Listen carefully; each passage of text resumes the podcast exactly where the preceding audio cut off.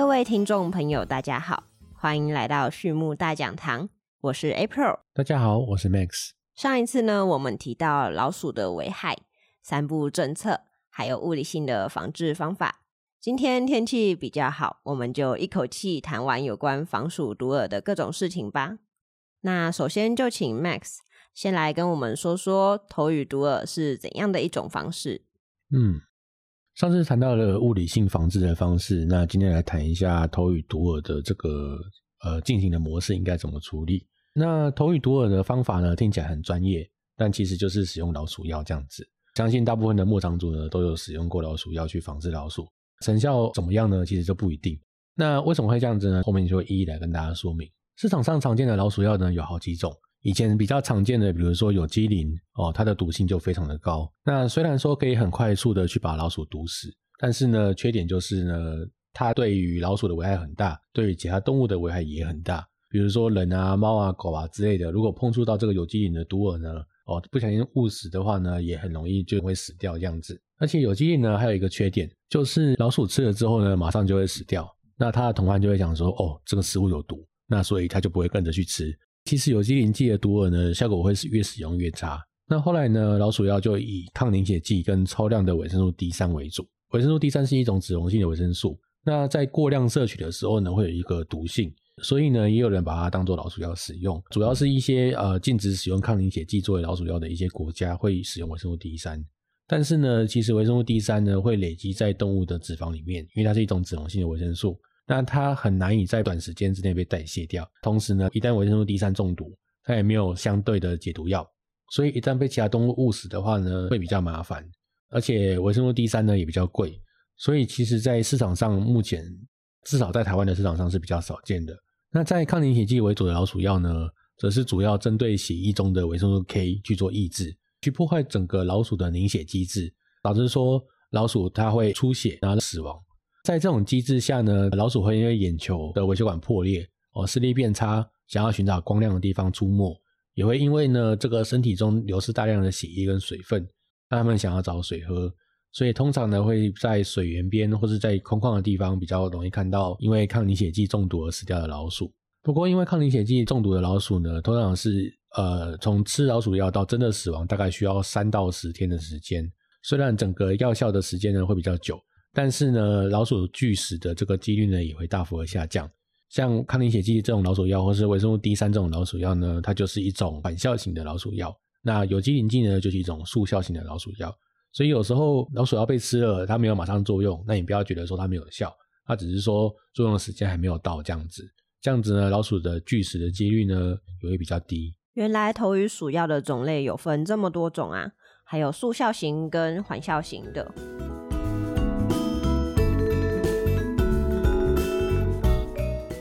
我看市面上的老鼠药很多诶，可是光是抗凝血剂的就有十几种，我们要怎么挑呢？市售的老鼠药里面呢，有几个重点是我们要特别去注意的地方哦，包含了这个老鼠药的这个适口性、非目标物种的剂壁、储存能力，或是颗粒的性状、诱引剂的成分、蜡质的选择，还有这个采食设计的次数等等，这都是我们要去注意的地方。那适口性不用说。老鼠药的效果呢再好，老鼠如果不吃都没有用，所以一定要香要好吃。那对于老鼠而言，老鼠的嗅觉、听觉、视觉都非常的敏锐，所以对于环境的变化他们会很敏感。但是对于味觉的部分呢，老鼠就不是非常的敏感。所以老鼠在采食行为的时候呢，主要是受到嗅觉跟食物的颗粒性状而定。利用这个特性呢，老鼠药通常会添加一些苦味剂，让不是老鼠的非目标物种避免它去误食。比如说狗啊，它吃到的时候，哎，觉得这个东西很苦，那它就会马上吐出来，就避免说其他动物中毒的危险。这就是我上面说的非目标物种击毙性。那对于昆虫来说，昆虫没有味觉啊，那要怎么避免它们把我们的老鼠药搬走呢？呃，有一些老鼠药的里面呢，就会添加除虫药，比如说添加一些除虫菊精类的啊，或是烟碱酰胺类的除虫药。但是呢，目前台湾碍于法规的缘故，复合式的病媒毒饵呢比较难进口，那也比较难合法的使用。那所以说目前是比较少见的。再来呢，就是颗粒的性状，老鼠喜欢吃比较硬哦，然后可以一边吃饭一边磨牙的颗粒。那它们有这些磨牙的颗粒呢，也比较不会去破坏其他的设备或者电线的部分。所以呢，如果说今天这个毒饵它是比较硬的，可以让老鼠一边吃饭一边磨牙的颗粒的话呢，对它来说是比较喜欢的。那另外这个颗粒呢，如果他说它的重量大概落在二到五克这个区间，可能会比较好，因为呢这个重量呢老鼠拿得动，它可以直接抱起来吃，那这个也比较符合老鼠的天然的食性。那吃不完的部分呢，它甚至可以带回它的老鼠窝里面，然后去分给其他的老鼠吃，或是留作下一餐使用。那诱引剂的部分呢，就是最主要去影响这个老鼠药适口性的物质，大部分的人会使用这个饲料玉米当做诱引剂。那也有些人会使用一些泡面啊，或是一些油炸过的东西当做诱引剂，可能适口性比较好。目前市场上呢，有一些老鼠药，它是使用油炸过的腰果。那基本上越香的食物呢，老鼠越爱吃。你越香的食物呢，或者是用越高级的这个诱引剂呢，当然可能价格也越越高就是了。所以这部分呢，就必须做一个取舍。最后两个要点呢，就是蜡纸的选择跟采食次数的设计。那老鼠药有时候呢，会放在户外。户外呢，就有可能会下雨，或是会有一些露水，哎，那怎么办？那很简单，就是在老鼠药里面额外去添加一些蜡纸，就比较能防水。但是呢，基本上这个蜡质呢，它也是有分品质的。太次等的蜡质呢，要么不好吃，要么防水性不好，所以这是一个要去取舍的地方。那最后一个要点呢，就是采食设计的次数。采食设计呢，其实跟老鼠药里面真正含有有毒的化学物质的浓度，还有它的种类有关。这会影响到老鼠要吃多少的老鼠药才会真正的死亡。单次采食设计的老鼠药呢，就是让老鼠吃一次就会死掉；而多次采食设计的老鼠药呢，就是要让老鼠去重复的去采食老鼠药才会死掉这样子。那所以说吃很多次才会死掉，虽然会对老鼠对于老鼠药几乎没有戒心，但是呢，相对的防鼠的效果呢就会比较差，因为它有些时候会比较难吃到这个致死的剂量。了解了，Max。我觉得啊，像是这种缓释型的，而且有解药的，其实对于那一些有养猫或养狗的牧场主而言，算是一个比较好的方式。那也不怕说，如果不小心被畜牧动物吃到的话，它们就会立刻死亡。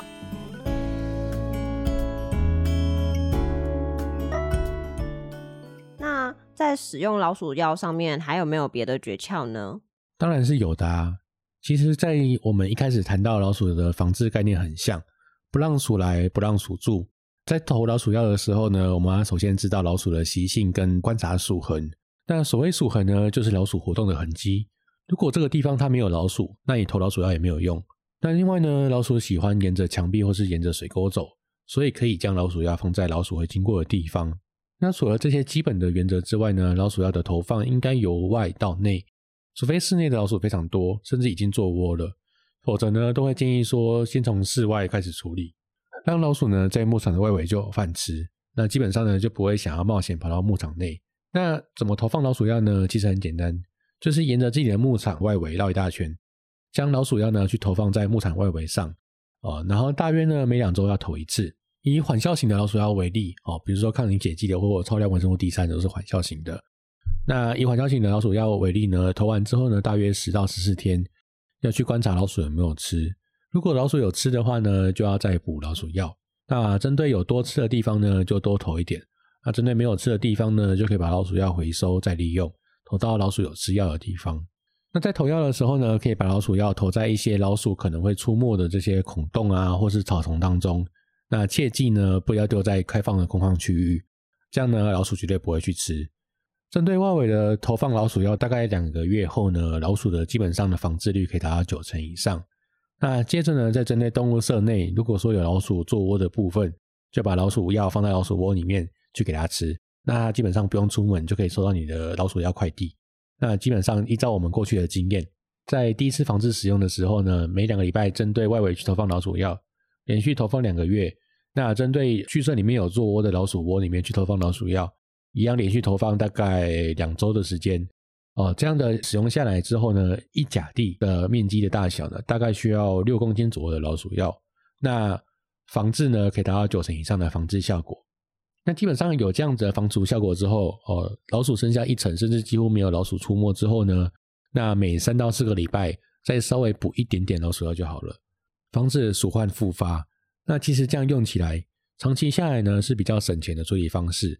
那我们也遇过有一些牧场主人喜欢每次投放一点老鼠药，那每次慢慢投药，这样也不是说不行，但是这样反而会给老鼠一些繁殖跟生长的空间，然后导致说，哎，你会发现老鼠不会很多，但是永远就杀不完这样子。原来灭鼠学问这么大，真是谢谢 Max 告诉我们这么多资讯。那这边就让我帮大家简短整理一下今天的重点吧。首先呢，老鼠药有分速效跟缓释型两种。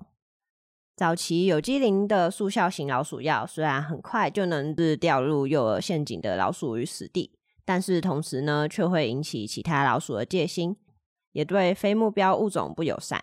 而后来改良的，则有维生素 D 和抗凝血剂两种，皆可以达到缓慢中毒，而有利于诱引更多鼠辈来吃。而其中呢，我们又以抗凝血剂对非目标生物最友善。而鼠药的筛选上需要考量的，首先有适口性的问题。诱引剂呢，成分是哪一种？那你在嗅觉上香不香，老鼠才会想要过来吃。那然后就是要看有没有苦味剂，可以让非目标物种，像是狗狗、猫猫啊，它们吃了之后就会吐出来。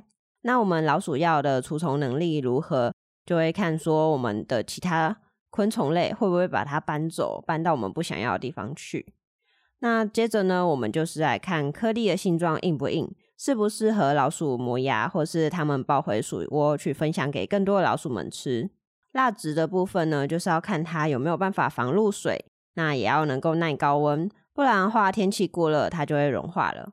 最后呢，我们就是要注意采食次数的设计，是速效型的还是缓食型的，它们各有优缺。另外的。在使用鼠药进行防治的时候，要注意下面的步骤哦。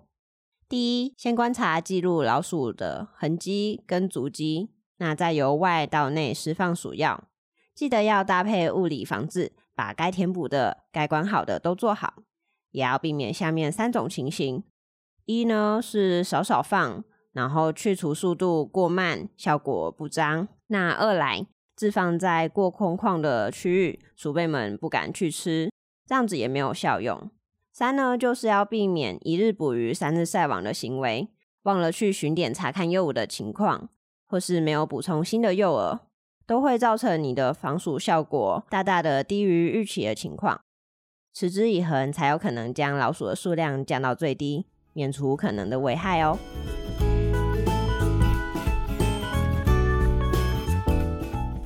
好的，那我们再一次谢谢 Max 的解说。今天的分享就到这边，再次感谢各位的收听。对于畜牧大讲堂有兴趣的朋友，也欢迎来订阅我们。